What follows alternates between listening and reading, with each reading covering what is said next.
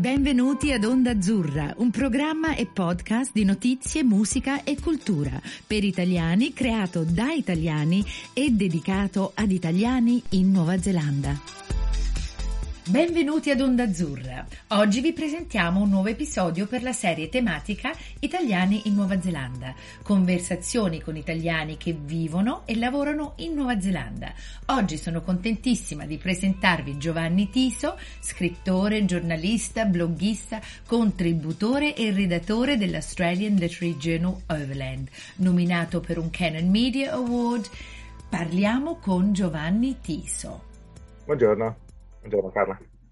Sono contentissima di averti qui con noi oggi, anche se abbiamo parlato parecchio tempo fa. Come al solito, comincio tutte le nostre interviste con cosa ti ha portato in Nuova Zelanda. eh, credo che sia la risposta che ti danno la metà delle persone con cui parli. Eh, la mia compagna è neozelandese, ci siamo conosciuti in Europa e poi abbiamo fatto il, quello che all'inizio era un esperimento nel 97 quindi sono un po' di tempo fa. Eh, siamo venuti, io dovevo, praticamente l'idea era che io facessi qui l'università e poi ora che ho finito l'università, ho fatto il dottorato, insomma ci ho messo un po' di tempo, a quel punto avevamo figli, rientrare in Italia era diventato un po' più complicato. Mm, ma senti, infatti una delle cose, cioè quando ho letto delle tue riviste e, eccetera, ho detto ma come mai parla l'inglese così bene? Perché sei proprio un native speaker? È perché sei andato all'università qui oppure l'inglese già lo parlavi in Italia? E dunque, io ho conosciuto la mia compagna in Scozia nel 91, direi, ah, quindi poi abbiamo, siamo, abbiamo vissuto insieme in Italia per qualche anno, parlando in inglese a casa però altrimenti avevo l'inglese, avevo l'inglese scolastico italiano, insomma, quello delle superiori, insomma. Ok, e ora con un dottorato no, il tuo inglese... Perché, no, fare il dottor, però, perché il dottorato no, è una perché... scritta. Allora, è, è, una tesi, una tesi dottorale. Ah. E scrivere, io dico sempre, certo. la scrittura è una seconda lingua, comunque, indipendentemente da quale sia la tua prima lingua parlata. La scrittura è una seconda lingua. Quando scriviamo in italiano è una seconda lingua per noi, non è una... se non te lo insegnano, non lo, non lo impari. Quando, se in Italia noi facciamo delle cose abbastanza bene, una delle cose che facciamo abbastanza bene è insegnare a scrivere alle superiori.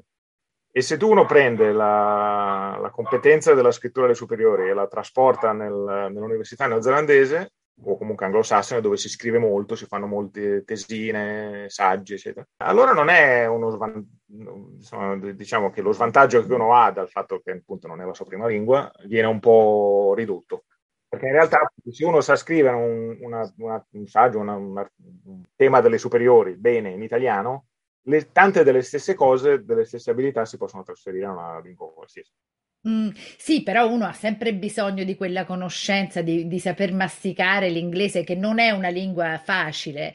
Invece con l'italiano è più strutturato, eccetera. Però devo dire, io non ho fatto le superiori in Italia, per cui a me manca molto eh, l'italiano scritto, come hai detto, questa seconda lingua in italiano, e, e veramente non, non sono molto brava. Infatti mi vergogno tantissimo perché di non poterlo scrivere scrivere bene. Comunque andiamo avanti. Eh, scrivi tantissimo di temi interessanti, abbastanza politici e diciamo che sono anche provocatori. Eh, questa, questa passione tua, parlacene un po'. L'ho sempre avuta da, fin, da, fin da, dalla scuola. Scrivere era un po' la mia cosa quando ero, quando ero piccolo. Appunto, nell'università italiana non si fa. Praticamente uno finisce le superiori e diventa tutto orale uno anche fa lettere, si scrive pochissimo, ci sono due esami in cui si, si fa una cosa scritta, se no è tutto, è tutto orale. E invece qui eh, la retorica la insegnano all'università. Quindi facendo l'università qui mi sono trovato bene appunto a scrivere e poi lo scrivere è sempre un modo per, per indagare la realtà, per scoprire. Uno non è che scriva quello che sa già, uno scrivendo capisce quello che pensa. Eh, la scrittura è un metodo di, di analisi, diciamo finito, il, finito l'università, eh, per tanti motivi non ho fatto una carriera accademica, non ho, non ho, cercato di fare la carriera accademica. Ho continuato a lavorare a casa, facevo traduzioni, quelle ho continuato a farle e mi sono trovato qualche opportunità. No, è stato il blog in realtà, adesso, adesso che mi ricordo. Ho cominciato un blog nel 2008 che era un po' la continuazione della mia tesi eh, e mi sono imposto di farlo tutte le settimane, una volta alla settimana, non di più, wow. non di meno. Per dieci anni l'ho fatto Però facendo quello dopo nascevano opportunità perché insomma la gente l'ha letto. Quindi... Sì, ma infatti sei stato nominato per questo, questo award, Canon Media Award, che poi è stato, uh, è stato vinto da Whale Oil, che, che Whale Oil è il top. Perdere... esatto, è come perdere con la Corea calcio, ah. dico. Sì, non è, sì, quella è stata un'esperienza. È stata un'esperienza bella, devo dire, perché mi sono divertito. Però sap- eh, sapevano tutti che avrebbe vinto lui ed era una cosa un po' provocatoria da parte del, del, del premio, diciamo. Ecco. Non voglio fare il, il cattivo perdente, però sap- era una cosa che si sapeva, ecco. Era successo. È stato l'anno, se, se vi ricordate, Oakland è stato l'anno in cui è venuta fuori che il, il sindaco aveva una relazione extraconiugale e i giornali non ne volevano parlare, però ne ha parlato lui.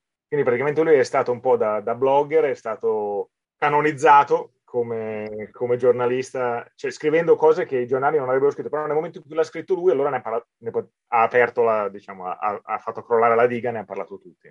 Infatti, me lo ricordo benissimo, me lo ricordo. Vabbè, insomma, questo questo giustamente, ma io almeno sono rimasto no. un blogger che sono in pochi, però sono, sono, sono, riuscito a non finire in disgrazia. Congratulazioni. e senti Giovanni, so anche tante cose di te personali. Allora, hai detto che sei venuto in Nuova Zelanda parecchio tempo fa, eh, hai anche tre figli. L'ultima volta eh, che ti, ci siamo fatti una chiacchierata abbiamo parlato anche di come eri coinvolto con i tuoi due figli, almeno due figli a, alle scuole e mi ricordo bene che che avevi tanti pareri e opinioni delle, delle scuole neozelandesi, è una cosa che a noi interessa tantissimi, eh, tantissimo, scusa, da italiani, specialmente noi che siamo qui, che mandiamo i nostri figli a scuola e non capiamo al 100% di com'è la scuola neozelandese, di cosa, di cosa ci dà e cosa non ci dà. E ricordami un po' di quello che stavi perla- parlando, perché eh, mi, mi sa che tu stavi anche un po' istruendo i tuoi figli a casa, vero? Sì, non esattamente, cioè, allora, la situazione è complicata, però, eh, diciamo, eh, tre figli, uno eh, non disabile e due disabili, autistici.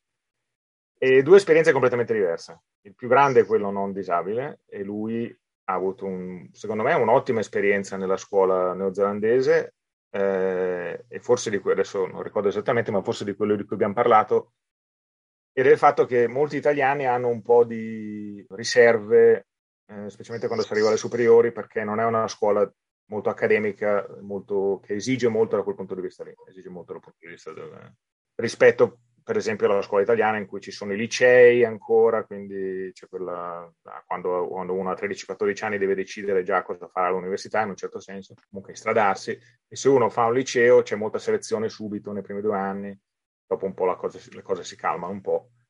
Mentre qui la selezione si fa più avanti, la selezione si fa all'ingresso diciamo, all'ultimo anno di superiore all'arrivo all'università. Secondo me questa è una scuola un po' più democratica da quel punto di vista, perché tutti fanno tutto insieme. A me sarebbe piaciuto molto facendo, io ho fatto lo scientifico perché appunto dovevo fare l'università, secondo le idee del, del, dell'epoca. E vabbè, però io non ho fatto mai niente di pratico, insomma, non ho mai fatto, mio papà faceva il, l'artigiano, io non ho mai fatto un'ora di falegnameria a scuola, non ho mai fatto un'ora di cose manuali, insomma, secondo me sono conoscenze importanti. Qui sono tutte scuole omnicomprensive, arrivato alle, alle superiori.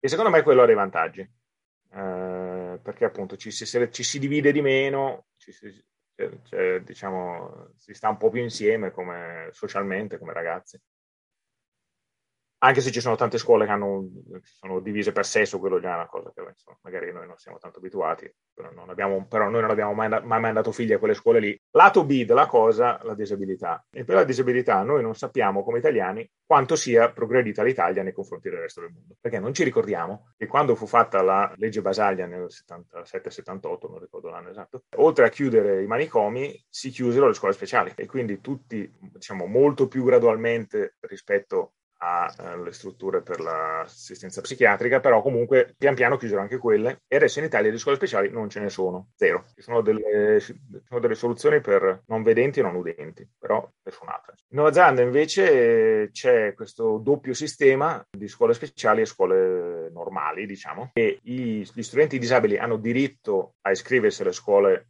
per tutti, diciamo, Però l'esistenza di queste scuole speciali, di questa situazione segregata, eh, parallela, in realtà paralizza un po' la, la, scuola comune, diciamo, e quindi se uno ha figli disabili le difficoltà a trovare una soluzione di inserimento sono enormi e in un certo senso assurde. Io ne ho scritto, io ne parlo molto, ne ho scritto molto perché anche lì, anche i neozelandesi, anche appunto i cittadini neozelandesi che non hanno esperienza diretta di disabilità, non hanno la minima idea che la scuola neozelandese escluda questo, no, questi livelli.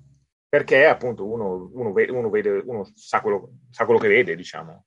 Ha dei figli a scuola, magari nella, nella classe c'è un bambino autistico piuttosto che e dice vabbè allora la, la scuola neozelandese inserisce, però in realtà poi non vede, non sa tutte le difficoltà e non, e non vede tutti i bambini e ragazzi che invece non sono lì. Eh, quindi sì, noi noi abbiamo, una grande fortuna che la scuola di là dalla nostra, alla fine del nostro giardino comincia una scuola che è una delle scuole primarie più progredite della Nuova Zelanda da quel punto di vista. Ed è stata pura, pura fortuna perché quando abbiamo comprato la casa non avevamo neanche i figli da mandarci, quindi non l'abbiamo fatto apposta, diciamo. Abbiamo avuto questa grande fortuna e la scuola ci ha un po' istruiti su quello che dovevamo aspettarci, di quello che dovremmo aspettarci da una scuola che funziona. Uh, e quindi quegli anni lì sono stati anni molto positivi in cui noi abbiamo cercato poi di aiutare, di, di diventare anche noi un po' sostenitori perché sapevamo che la situazione era unica di quella scuola lì, o quasi unica, diciamo. Quindi io, io ero, nel consiglio dell'istituto, mia, la mia compagna era, faceva un po' il, la raccolta di fondi perché avevamo sempre eravamo sempre al verde come scuola. E quindi sì, tante perlanze parlamentari, tanti, tante, tanti viaggi, insomma, t- conoscenza di tanti, abitando a Wellington, poi insomma cercavamo di fare un po' di, di sensibilizzazione, eccetera. E poi però sono arrivate le superiori anche per i nostri figli, e quindi la, lì la situazione diventa. Purtroppo siamo stati, abbiamo dovuto finalmente affrontare il mondo vero, in un certo senso, quello che devono affrontare sempre in una situazione fortunata perché siamo a Wellington, comunque non siamo in un, centro piccolo, quindi c'è un po' di... però è molto difficile, molto difficile con- convincere educatori anche molto sensibili, anche persone, ottime persone, che però purtroppo non hanno queste aspettative, perché sanno che la maggior parte degli studenti non sono un problema loro, vanno, vanno nelle scuole speciali perché ormai sono abituati a... Però purtroppo le scuole speciali sono un disastro, insomma, sono un disastro per, per l'istruzione, sono una... Tutta, tutta la ricerca di cui siamo in possesso, insomma, ci dice che gli, i ragazzi imparano insieme, imparano divisi. Infatti è pure strano perché non è una cosa a cui noi pensiamo, perché la Nuova Zelanda è così, cioè in alcune cose è così fantastica, invece in una cosa così io avrei pensato l'opposto, che l'Italia era indietro e la Nuova Zelanda in avanti. Infatti eh, ti vedo che dici ah sì, e a me mi sembra proprio mi sembra una cosa così strana che questa integrazione ancora non è, eh, non è eh, caduta. Eh, io ho amici con un, un, figlio Downs e per loro la vita è veramente stata molto molto difficile con delle scuole qui a Auckland proprio per integrazione, eccetera, del bambino. Mi sembra una cosa che, che noi, cioè, noi italiani che siamo qui ne dobbiamo parlare, perché poi l'autismo è una cosa di cui, per esempio, non so se sono io che ne ho sentito parlare negli ultimi 15 anni, però era una cosa che cioè, noi non ne parlavamo prima, infatti non avevamo neanche un nome per l'autismo, penso. Tu ne saprai molto più di me, e però sento tanta gente che ha figli con l'autismo, eccetera, eccetera, e questa cosa di integrazione non succede. Cioè, parlamene un po' tu dell'autismo, come puoi definire? So che di definizione non c'è perché proprio uno in inglese si dice spectrum, cioè un, uno spettro. Come lo definiresti tu? È un insieme di, in un certo senso è un profilo intellettuale, un, è, un, è complicato da effettivamente, è complicato. È, è, io sono autistico, non ho mai diagnosticato, però in un certo senso mi sono diagnosticato attraverso mio figlio più piccolo, perché lui faceva queste cose da, da piccolo, ha imparato a scrivere a tre anni, faceva, faceva le cose, aveva questi comportamenti, se vogliamo, adesso facile dire ossessivi, però i bambini spesso sono, hanno quest, queste cose che viste da, da un adulto possono sembrare ossessioni. Questi comportamenti particolari che però in lui venivano visti come cose geniali in un certo senso, e dopo però si sono tras- arrivati a un certo punto del, dello sviluppo si sono trasformati in grosse difficoltà di, relazionali. Eh, arrivato all'età di 7-8 anni, lui non riusciva più a comunicare con, eh, con, i suoi coetanei perché i coetanei avevano fatto un, un, passaggio di sviluppo delle capacità appunto relazionali che in lui non, non è mai avvenuto. Io ho avuto questa esperienza uguale alla sua, però me ne, so, me ne, sono accorto da adulto, perché appunto queste cose non avevano un nome. Io all'elementare ero considerato un po' geniale, perché, perché avevo imparato a scrivere per conto mio appunto molto piccolo come lui, eh, però a un certo punto, arrivato alle medie, sono completamente andato a tocchi perché non, non riuscivo a relazionarmi con i miei coetanei, ma neanche con gli insegnanti appunto adesso sono contento che la, questa cosa abbia un nome, questa, questa, questa, serie di comportamenti, questa serie di forme mentali abbia un nome.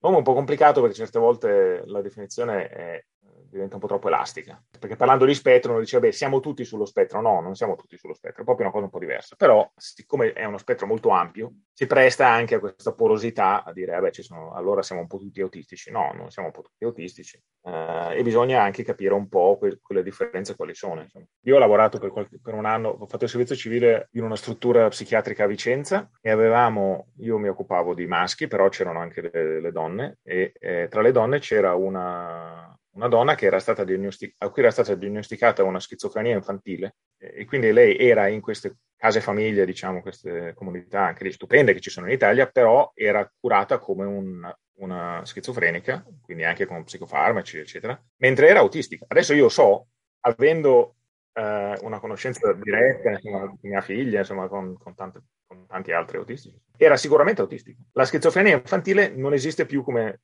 come malattia l'hanno tolta dai manuali. Però ancora nel, negli anni 90, ancora quello era quello che, quindi la conoscenza, la comprensione che noi abbiamo dell'autismo è cambiata completamente. Mm, infatti, guarda, io da, da, piccola non penso che l'abbia mai, cioè non, non, non la parola autismo, non, non, la conoscevo fin quando sono arrivata qui e, e, e fin quando ho avuto figli, eh, in, perché da quel punto in poi che loro stanno con tanti altri, iniziano a uscire queste quelle diagnosi, eccetera, di, di chi, chi, è questo, di chi ha Asperger, chi è autista. Comunque, ehm, sì, è, è una cosa abbastanza... Cioè, mi fa piacere che abbiamo il potere di poter usare una parola, però mm, penso che ancora abbiamo tanto da imparare. Avendone due, tu, sono uguali? Hanno gli stessi... Perché se fossimo... Allora, anche lì Asperger non esiste più neanche quella come definizione. Nell'ultimo manuale, nell'ultimo DSM, insomma, nell'ultimo manuale che è un po' americano, che è un po' la Bibbia di queste cose qui, è stato eliminato, adesso è, fa parte dell'autismo, è stato, è stato, è stato diciamo, assorbito dall'autismo. Però se vogliamo, se vogliamo parlare dello spettro in maniera un po' approssimativa, possiamo dire che io e il mio figlio più piccolo siamo su quel lato lì, siamo sul lato dell'asperto. Quindi anche lì è, una, è, un termine terribile, però una volta si diceva alte funzionalità, nel senso che si, si, può essere anche, si può avere successo nella scuola, si può avere successo nel lavoro senza dover completamente stravolgere la scuola o il lavoro. È, è la persona che si deve adattare. Io mi sono adattato, anche lì. Ho imparato una seconda lingua. La seconda lingua era come relazionarsi con gli altri non avendo quelle capacità in un certo senso istintive. Uh, e quindi insomma dopo, dopo, le, dopo, le, medie me la sono un po' cavata, mi sono un po' raddrizzato, me la sono cavata. Mio figlio piccolo dovrà fare così anche lui, dovrà, adesso lui ha 14 anni, dovrà anche lui, e per lui è una battaglia quotidiana, cercare di, di, capire perché la gente si comporta con lui in un certo modo. Mia figlia invece, diciamo la, la, la figlia di mezzo, che ha 16 anni, per lei invece è diciamo l'autismo, l'altro lato dello spettro, diciamo, per cui con eh, grosse difficoltà di, anche eh, eh, diciamo, la disabilità è sempre, noi la, vivia, la, la, la, vediamo con il modello sociale, non con il modello medico della disabilità, per cui eh, per noi è, è, è, la, società che rende disabili, non è la, non la disabilità non è una cosa innata. E quindi l'esclusione par, parte da strutture, istituzioni che non, non hanno la capacità di includere, non dalla persona, diciamo. Lei è esclusa dalla società e dalla scuola in maniera abbastanza e tutti i giorni no, a noi viene, viene, ricordato tutti i metodi di giudizio scolastici, tu, tutte le attività sociali che si fanno, so. mentre appunto nella scuola in cui andavamo prima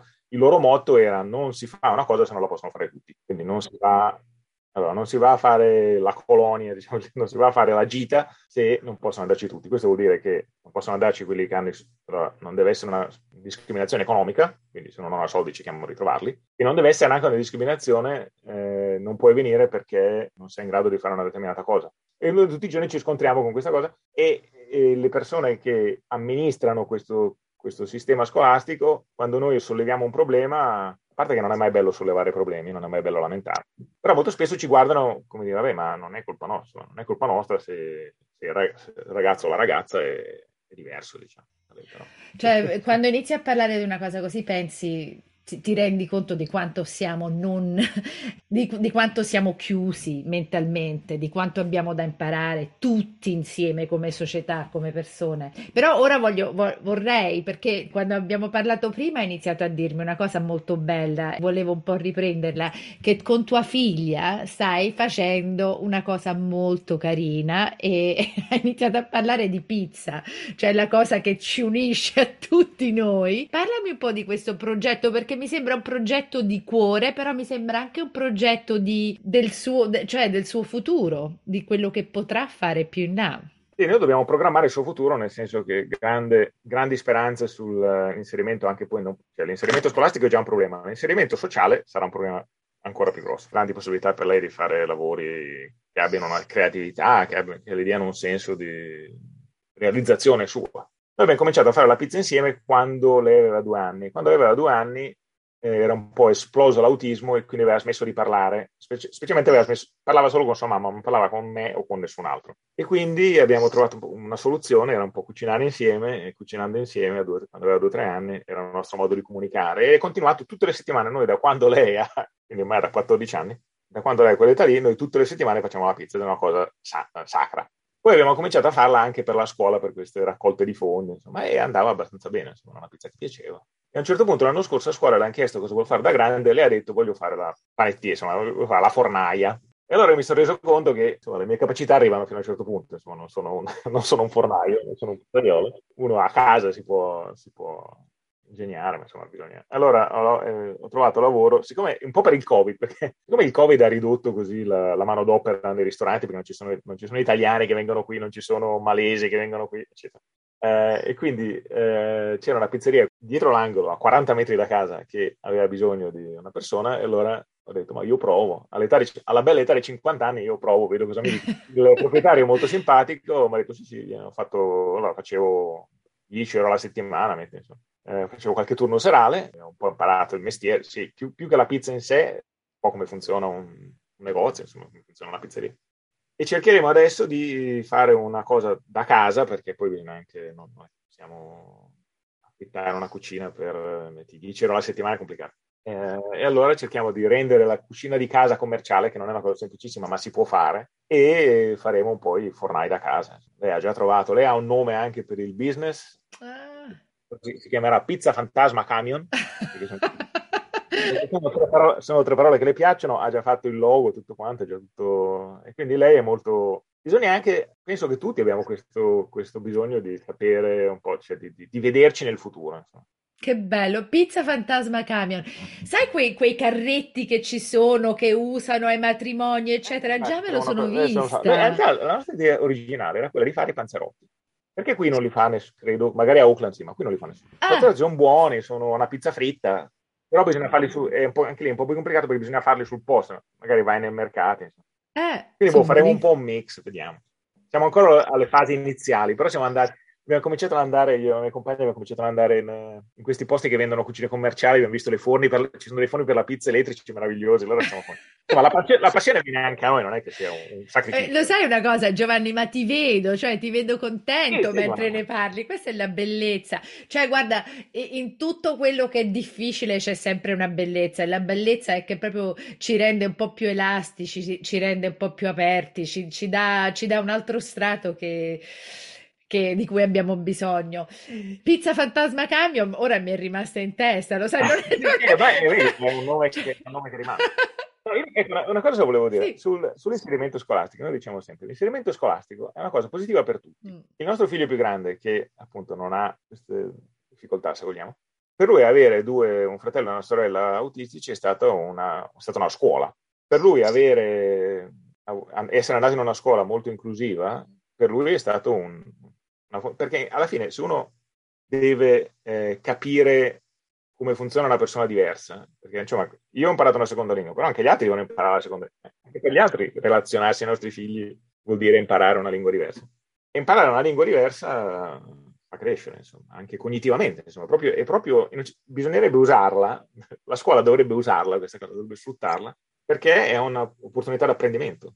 Invece qui si vede che si, vede, si, vive sempre come una difficoltà. Adesso non so se tu hai visto, nelle, sui giornali succede almeno due o tre volte all'anno, c'è sempre una storia di immigrati che stavano facendo la trafila per diventare cittadini o per, diventare, uh, per avere la residenza permanente, però si, la, un figlio viene, a un figlio viene, diagnosticato l'autismo piuttosto che Down, Down no perché per quello si sa da prima, ma oppure lì nasce, nasce un figlio Down vengono deportati.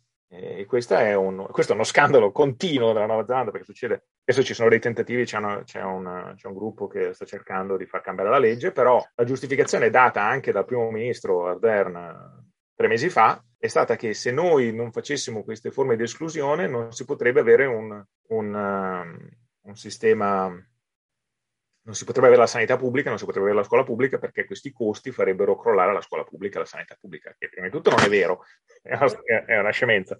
Ma secondariamente fa vedere come la disabilità viene vissuta esclusivamente come un deficit, come, come, un, come un, peso. Per noi, come famiglia, è stato, noi non, non, non, abbiamo non recriminiamo su niente, non, ci lament- per noi le nostre lamentele sono lamentele quando veniamo esclusi, non sono lamentele per la, per la cosa in sé, diciamo perché per noi è solo una, appunto, per me il fatto di poter fare il pizzaiolo no, guarda, Vabbè, è una cosa che mi fa solo piacere. così insomma, tanto da pensare Beh, sfortunatamente, come al solito, abbiamo pochissimo tempo, ti, dobbiamo ringraziarti e salutare. Però, guarda, io penso che abbiamo tanto, tanto più da parlare e lo faremo più in là. Parliamo un po' di questa cosa fra un paio di mesi, anche di quello che sta succedendo in Nuova Zelanda politicamente con questo, specialmente con questo soggetto qui, perché interessa. Comunque, senti, Giovanni, sei stato fantastico e um, ti ringrazio dal cuore. Grazie per averci dato tante informazioni e, e di essere stato così onesto, sei stato veramente grande. Per cui alla prossima Giovanni, ok? Ciao, grazie. Ciao. Ciao. Avete ascoltato Onda Azzurra, la voce degli italiani in Nuova Zelanda. Vi ricordiamo che tutti gli episodi sono in podcast e li potete trovare online sul sito ondazzurra.podbean.com o su Spotify.